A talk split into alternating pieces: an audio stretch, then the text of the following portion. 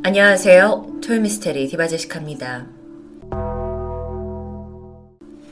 지난 2017년 5월 21일 33살의 직장인 손경산 씨는 5박 6일의 꿈 같은 휴가를 얻었습니다. 일상에서 잠시 벗어나 휴식을 즐길 수 있는 아주 소중한 기회였죠. 그녀는 홀로 떠나는 동남아 여행을 계획하게 되는데 물론 여럿이 떠나는 것도 좋지만 혼자 가면 일정에 구애받지도 않고 좀 더 자유로운 시간을 가질 수 있다는 점에서 매력적이기도 합니다. 그녀가 향한 곳은 바로 라오스. 저렴한 물가와 자연경관의 문화유산까지 가득한 곳이죠.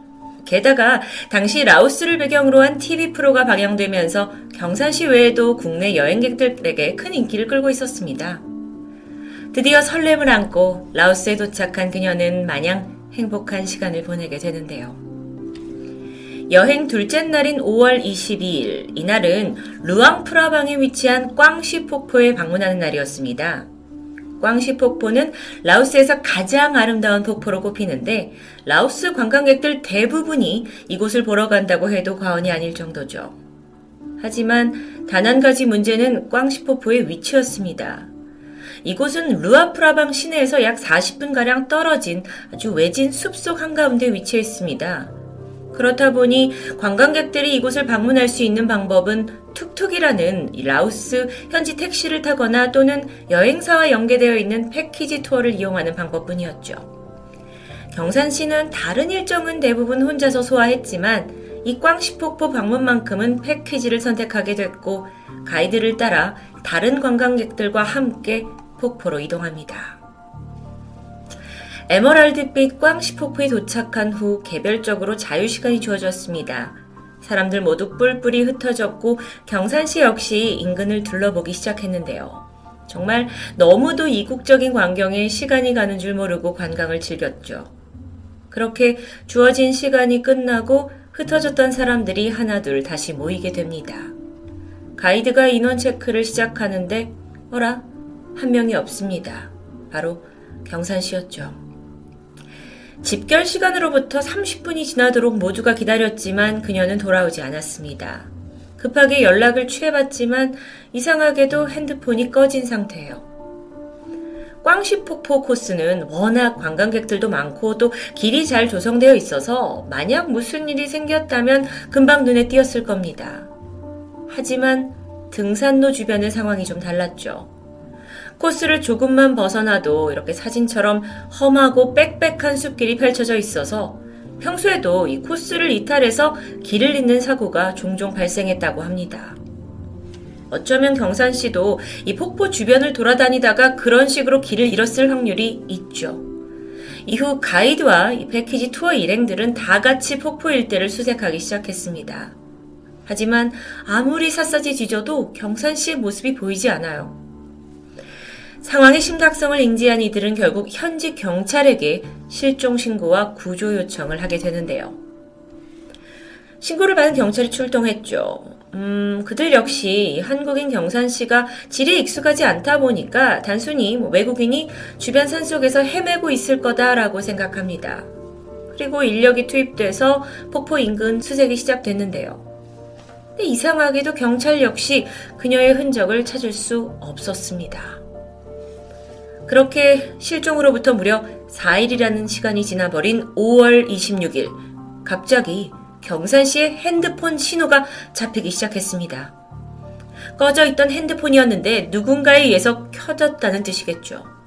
물론 그 당사자가 경산 씨 본인일 가능성이 높기 때문에 라오스 경찰은 일단 위치 추적을 시작했습니다.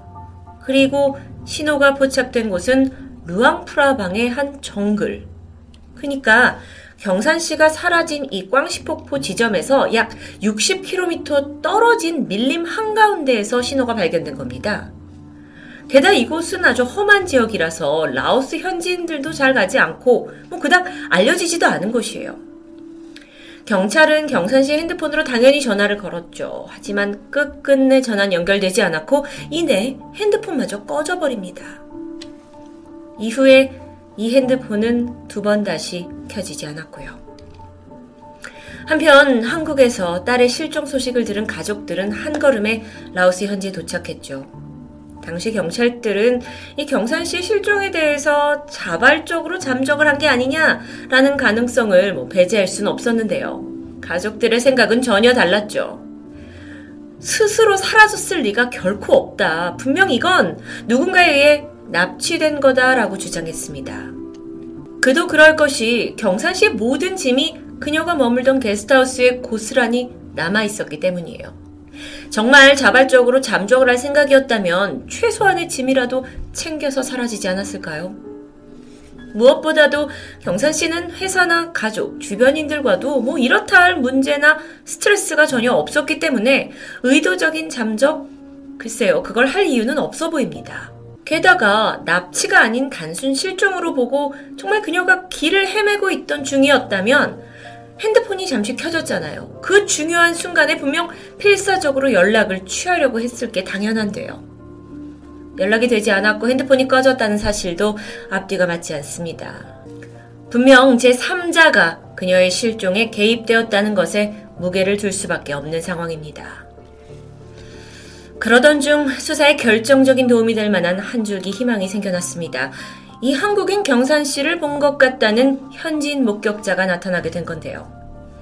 40대 라오스인 남성은 내가 혼자 걸어가는 한국인 여자를 본 적이 있다 하면서 경찰을 직접 찾아왔습니다.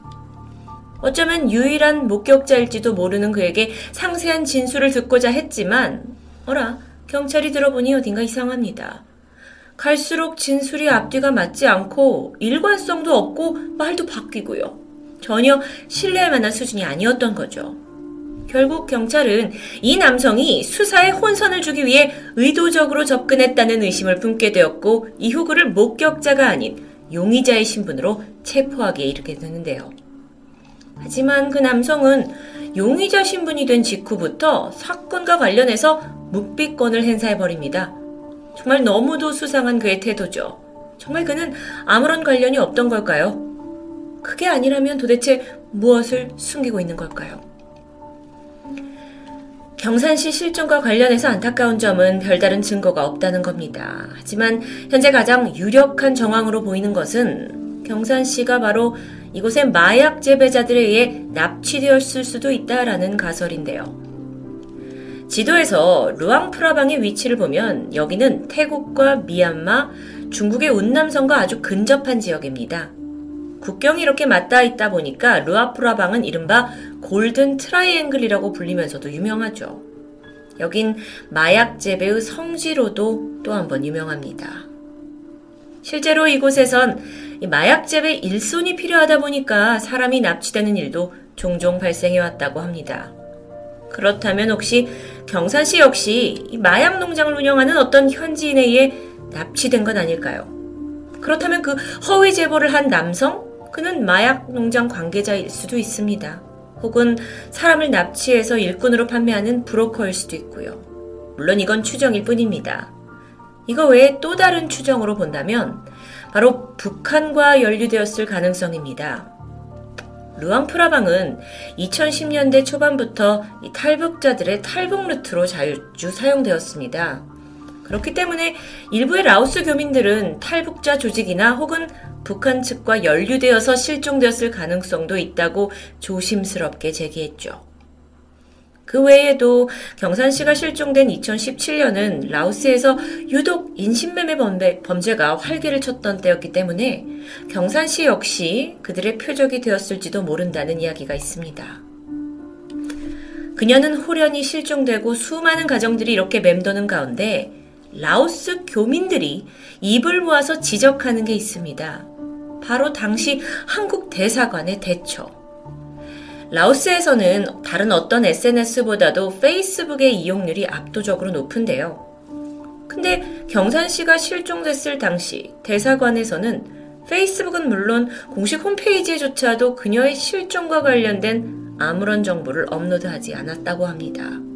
물론 그 게시만으로 바로 그녀를 찾을 수 있다라는 건 아니지만 만약 대사관이 좀 더 신속하게 페이스북으로라도 이 한국인의 실종을 알렸더라면 어쩌면 아주 작은 단서라도 빠르게 제보받을 수 있지 않았을까요? 현지 교민들조차 대사관의 이런 대처에 분통을 터뜨렸죠. 누구보다 우리나라 국민의 안전을 책임져야 할 기관이 너무도 안일하게 대응했던 겁니다.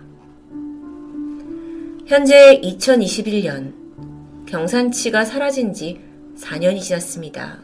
그리고 여전히 그녀의 행방은 묘연한 상태죠. 경산 씨의 어머니 김 씨는 코로나 사태가 시작되기 직전까지 주기적으로 라오스를 찾았고 꽝시폭포를 방문해서 계속적으로 딸의 행방을 수소문했다고 합니다.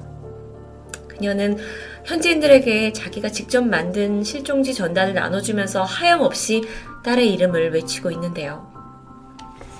이 실종 사건은 사람들이 오래 기억하는 것만으로도 실종자를 찾을 확률이 높아진다고 합니다. 오늘 토미 영상을 통해 손경산 씨의 실종을 함께 안타까워 해 주시고 가족의 슬픔을 느껴주셔서 감사합니다. 그리고 한 가지 더. 라오스에서 사라진 그녀의 실종을 꼭 기억해 주시길 바랍니다. 147cm의 아담한 키, 앞머리가 있는 긴 머리 스타일, 소녀같이 앳된 생김새를 하고 있는 경산 씨. 이제는 그녀가 37살이 되었을 텐데요. 하루빨리 사랑하는 가족들의 품으로 그리고 고국으로 돌아오기를 바라고 있습니다. 토요미스테리 디바제식합니다.